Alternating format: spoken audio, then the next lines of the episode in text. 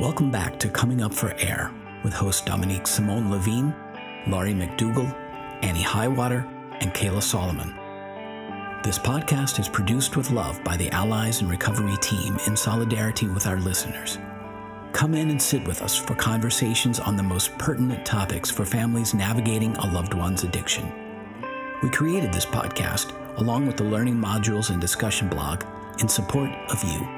We salute the work you are doing and your dedication to helping your loved one find a way through.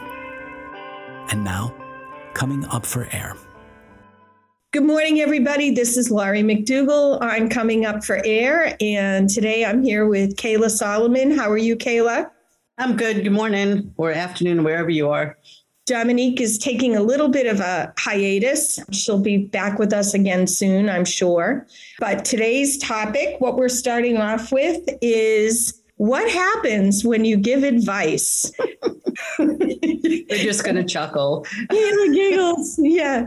So, what do you think happens, Kayla, when you give advice? I don't know about anybody else. It doesn't usually work out well for me.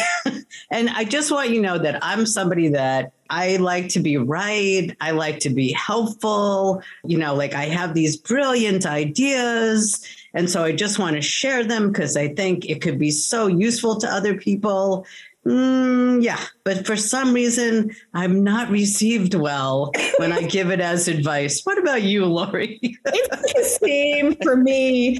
It's the same for me. When I give advice, I have gone to great lengths the past couple of years to make sure that I'm not giving advice. And then when I do, I actually pace the floor with why did I do that? Why did I give advice? Why did right. I do that? So let's talk about why people don't respond well to advice. Yeah, let's talk about that. Why is that? I have here's my first theory. Okay. Okay. My first theory is advice sounds like telling somebody what to do. Yeah. Okay. And nobody that I have ever met in my entire life, including two year olds, like to be told what to do. I think that what happens is when you perceive that somebody's telling you what to do or somebody knows the answers for you and knows what you should be doing, that it incites this number one reactivity because you feel like you're being made wrong or you feel like somebody thinks that you know better than you know. And the other thing is that it that you get rebellious and that they fight back. Because i feel the same way when somebody tells me what to do. It's like you think you're smarter than me you think you know better than i do it feels like somebody is pushing at me when somebody tells me what to do I think I'm a lot like you, Kayla, because I also think I tend to be a little bit of a right fighter meaning that no, no, this is right, this is right. And I've had to kind of learn that no, Laurie, it, you know, no, that's that's not necessarily true. It may be right for you, but it might not be right for somebody else. Exactly. And I also feel the same way that I kind of get a little on the defensive side when someone's telling me what I should do. Why? Why do I get on the defense? Because I think there's a lot of reasons why. My first thought is, you think I didn't think of that? Yes. Right. You think it didn't come up in my mind and I didn't think of that. And also, I think a lot of the reasons there's a lot going on inside of my mind that I'm thinking about that you don't know, that you don't know about. That maybe there's little reasons that I don't want to share with you why I don't want to do it that way. But also, I think that I can figure it out. If you're telling me what I should do, especially in a forceful way, and you're getting frustrated with me because I'm not doing it the way you think I should do it, then I just feel like I want to figure it out for myself. You th- do you think I'm that stupid that I can't do it? Or to quote my father, what do you think? I'm an idiot. That's what it feels like. It's like it feels almost like a put down with what you're saying. That's exactly, you know, you don't think I thought of that. You don't think I think that's, I, I'm stupid enough to come up with this. And exactly what you're saying. But there's a reason that that person is thinking that's not going to work. Right. So I also think that there's this other aspect of it, which is that that we do it out of anxiety. a lot of times when we're trying to tell somebody what to do or give them these really good ideas, it's because we're anxious that if only they would do this, everything would be okay. And I think when we do anything out of anxiety, and we've talked about this a million times, when it comes from anxiety, it actually brings up somebody else's anxiety because they could hear your desperation. They could hear your upset. They could hear the fact that you're freaking out. And then they get anxious just even thinking about it. And then that's not helpful to them either. Right. It amplifies everything. Yes. You know, it's interesting. We had this great conversation this week in the rest meetings, and this particular comment came up. And it was great to hear this mom said, I'm constantly thinking that if the other person would just do what I'm saying, I would feel so much better. Yes. I'm fighting that. You know, I'm fighting that within myself that no, this person is not responsible for making me feel a particular way. And it may be that I feel better if they do what I say, but then something else is going to come up and I'm going to use that as an excuse to feel the way I'm feeling. And I'm going to have to force that as well. Right. So it becomes about you. Right. And that's the thing is people don't want to take your stuff on. And this is actually a way that you transmit your disturbance is by get telling people what to do. It feels controlling, it feels anxiety producing, it feels demeaning to the other person. And it goes back to us really respecting the dignity of the other person, respecting their choices, respecting the fact that they have their own process that they're engaging in. And I think this is really difficult because it feels like we most of us have learned that giving advice is helpful that we're just trying to be helpful and we don't understand why it's not received well. And it feels hurtful when you're just trying to be helpful and somebody pushes back at you.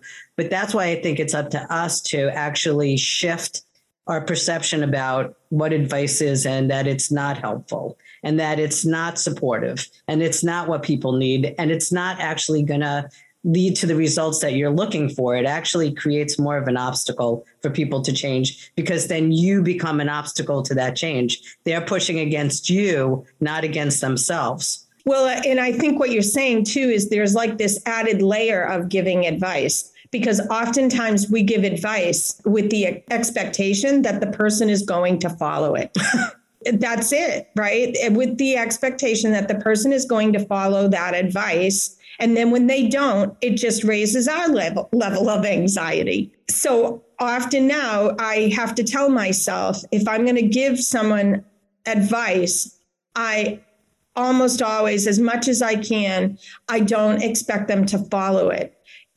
I don't. And my goal, I'm constantly telling myself when I am making suggestions, because now I try and phrase things in the wor- in ways of it's a suggestion or it's a thought, just something to think about. And I want to let people know that you might not follow it in any thought that I have or that I share is just inspiration for you to think about what might work for you.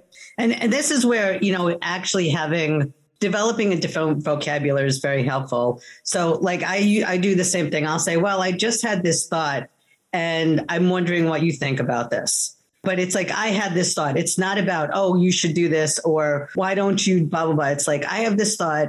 So tell me what your reaction when I say this is. Cuz then it's an invitation.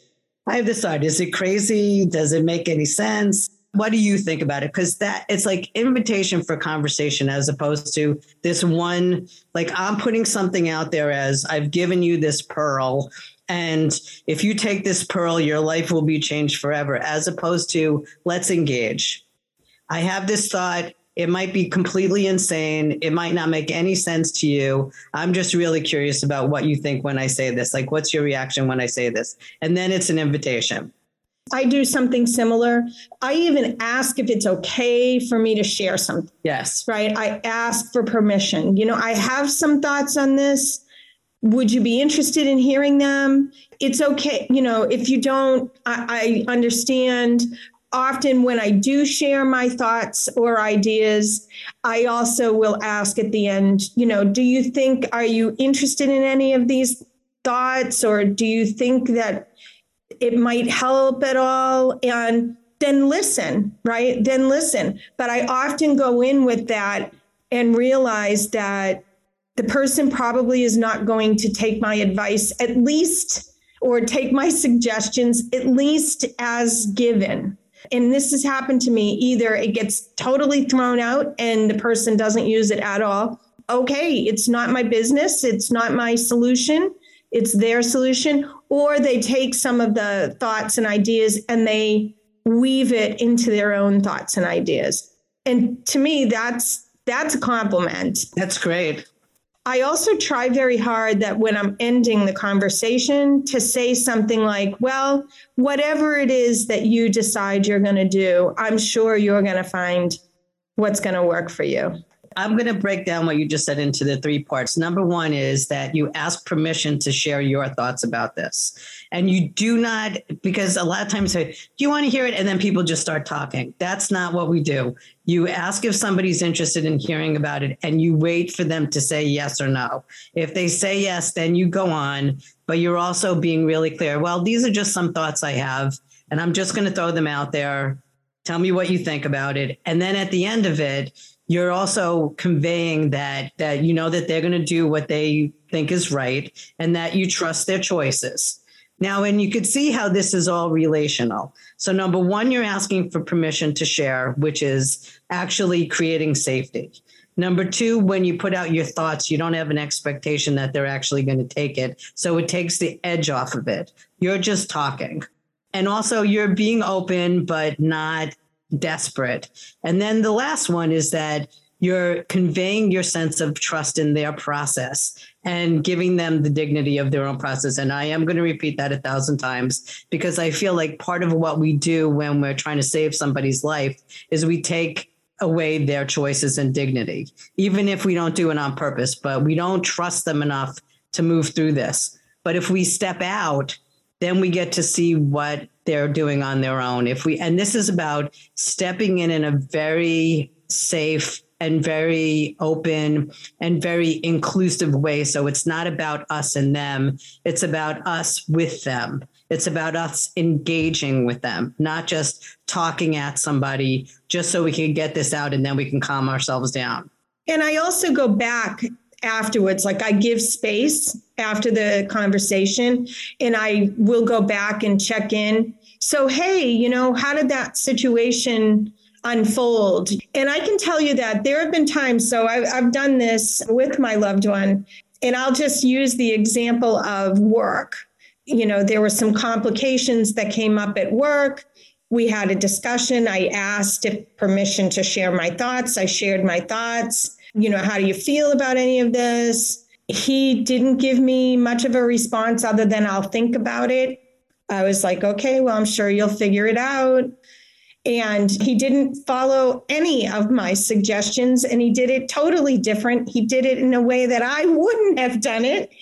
Actually, I think it probably made things more complicated. But even after that happened, I took a step back and said, okay, I wouldn't have done that, but he did have a job previously, like he quit, is what he did. He just walked away from the job without any notice or anything like that. But I walked away from that situation and said, okay, but what's the positive in all of this? The positive is, is that one, he held a job. So that means he went out and he got it and he held a job for a while. Two, he confided in me. We had a great conversation. Three, I didn't judge him at all when he didn't handle it the way I think it should have been handled. And four, he had a learning opportunity. Yes. And I was there during a difficult time for him, you know, when there was like this mental torture going on inside of his mind.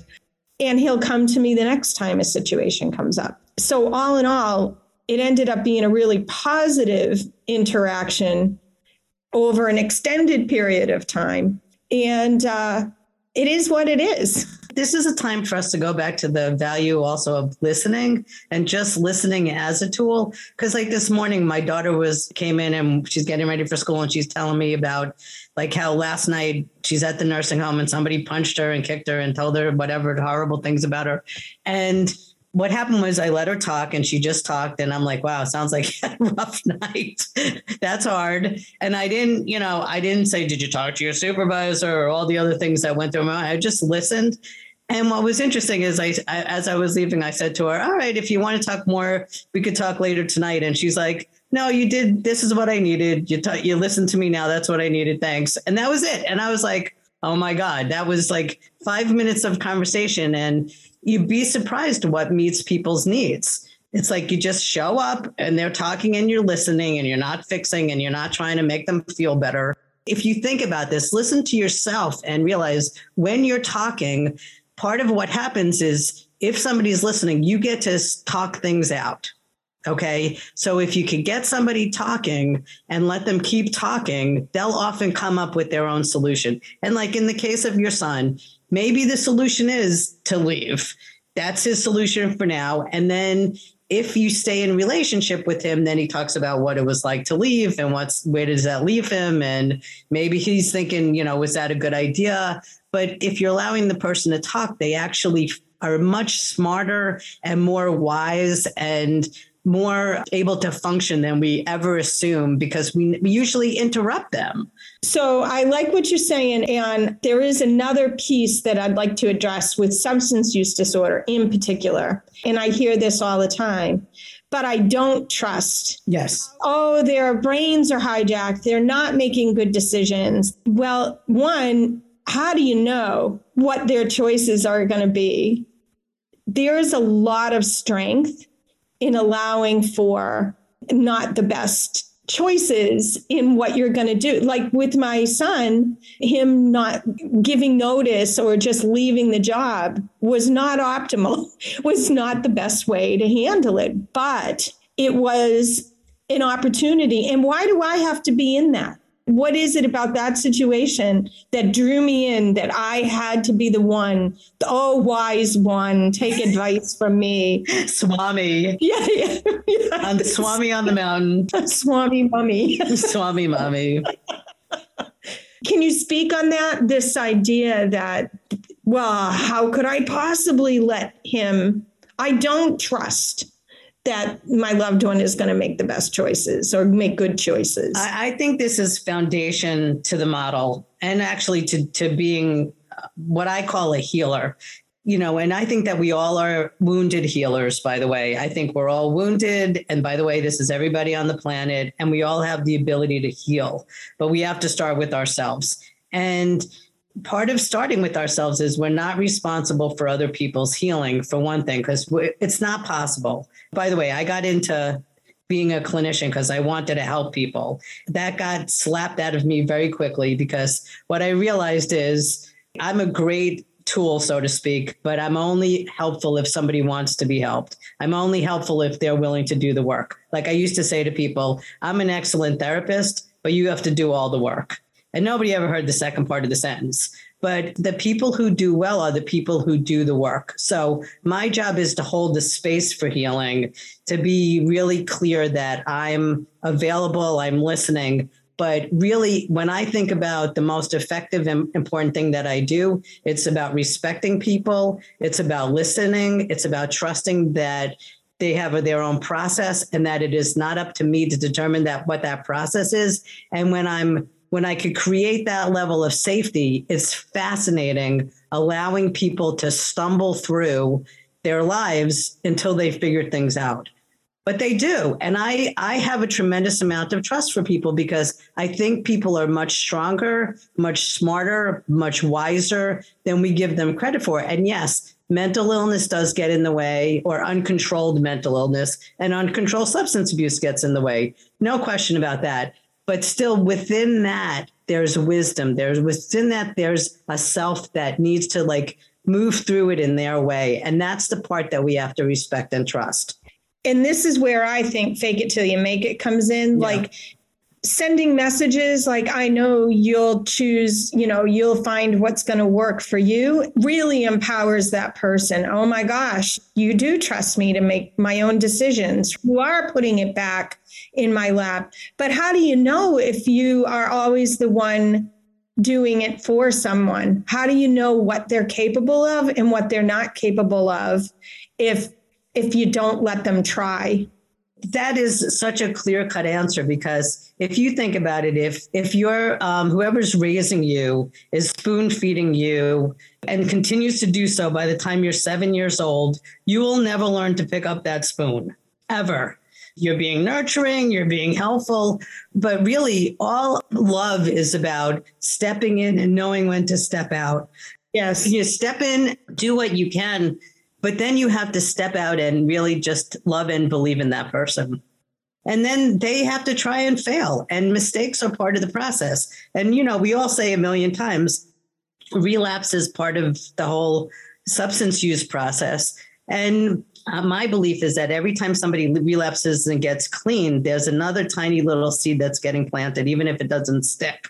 It doesn't have to stick for it to be there. And so basically, what's happening is seeds are planted, seeds are planted, seeds are planted, and we don't know what's watering the seeds. I just know that time time does shift things but it doesn't shift it if we don't change our part of it. If we're holding on to what we've always done, then the story is going to be exactly the same.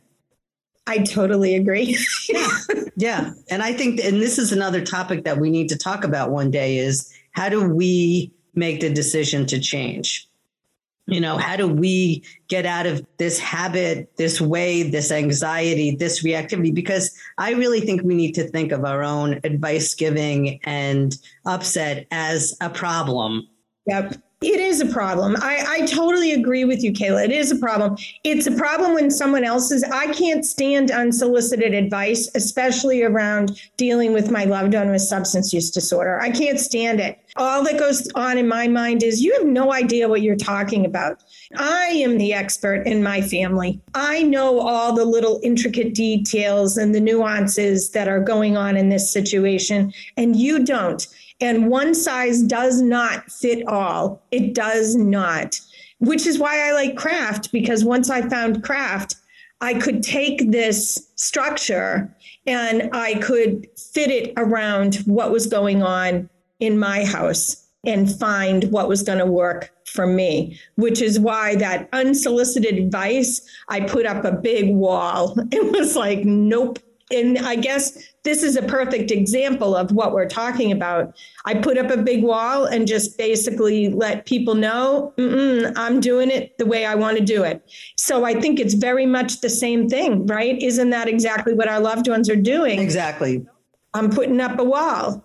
I'm going to do it the way I want to do it. And then it has value because people don't change unless they buy into it, unless it's their idea. So, really, the work has to be how do you allow somebody to come up with their own ideas? Because then you have the shot at it. And that's what CRAFT is about. It's not like you're shoving people into treatment because we know that's happened enough. They go to treatment, they're there, they either leave early or they do the whole thing and then they relapse. What change is about is making a choice to change. And they that can only come from the inside. So your brilliant ideas don't help if somebody doesn't want to hear them or if they don't feel like it's theirs. And and the other thing that I was going to say about this, it's the phrase I understand. I just have to put this out there because it's one of my pet peeves. When somebody's talking and somebody says, I understand, that makes me crazy. Okay? Because unless somebody literally has lived your life, they have no clue because they might have similar experiences. They might think that they understand. They might think that they know. They might think that this is their thing, but we're all so different. We have different ways of reacting. We have different family histories. We have different tool sets. We're wired differently. So none of us understand anybody else. So that's not a goal anymore. It's about understanding yourself. Okay. That's the only time you could say is, I understand why I'm reacting this way. That's it. That's why I like validation because validation is says, "Oh, that makes sense that you would feel that way because of how you feel." But when you say I understand, it's the same thing as giving advice. It's it's putting yourself in this situation and not allowing the person space, which is what we're talking about today. That makes sense to me. why? Because that's the thing. It makes sense because. So what's the because? Makes total sense to me that it would be very frustrating to hear the words, I understand. And I also think that saying things like, I understand is very much an overused. I don't know, an overused like statement so that you can then get yourself in the door to say what you want to say. Right.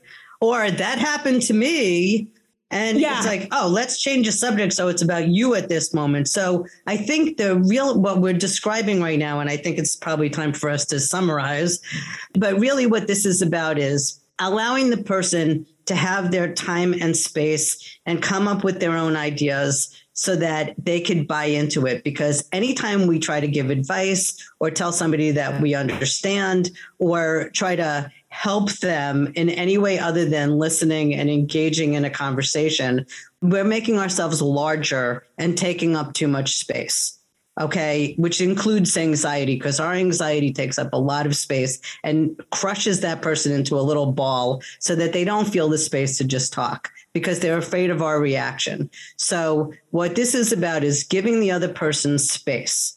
Allowing the other person their process, allowing the other person to communicate. And going back to what you said at the beginning, Laurie, which is inviting having more invitations like, oh, I have these thoughts. Are you interested in hearing them? And then putting them out as though they're, it's just like, oh, these are some thoughts. I'm just curious about what, you know, I'm curious about what your responses are to them. And then at the end, really letting them know that you trust what they're going to do with this and whatever their process is. And then uh, the other part is checking back in. How's it going? What's been happening for you? How you're doing with this, if you think it's appropriate, because we know that could be that could push people away at times too. But it's about checking in and seeing what happened or like, oh, what did happen? And then not reacting to whatever their decision is. That's the hard part because, again, if your reaction, if you're having a big reaction, it's about you, not about them and then they're pushing against you once again. So this is about creating space and connection, which is a very hard balance. Connection is about openness, curiosity, fascination, and trusting the other person. And then they, if they're coming towards you, you're already part of the solution. Well, this was a great conversation. I, I, really enjoyed this conversation and I look forward to next week. Absolutely. Thank you. Thanks, Laurie. Thanks for listening. We hope this episode of Coming Up for Air spoke to you. If you're listening in today on a podcast platform that isn't the Allies member site, please take a moment to give us a five star rating. This helps others find the show more easily. If you have a suggestion for a new topic or a guest for the show, please reach out through the Contact Us form on alliesinrecovery.net. Special thanks to our hosts, our guests, and our production team.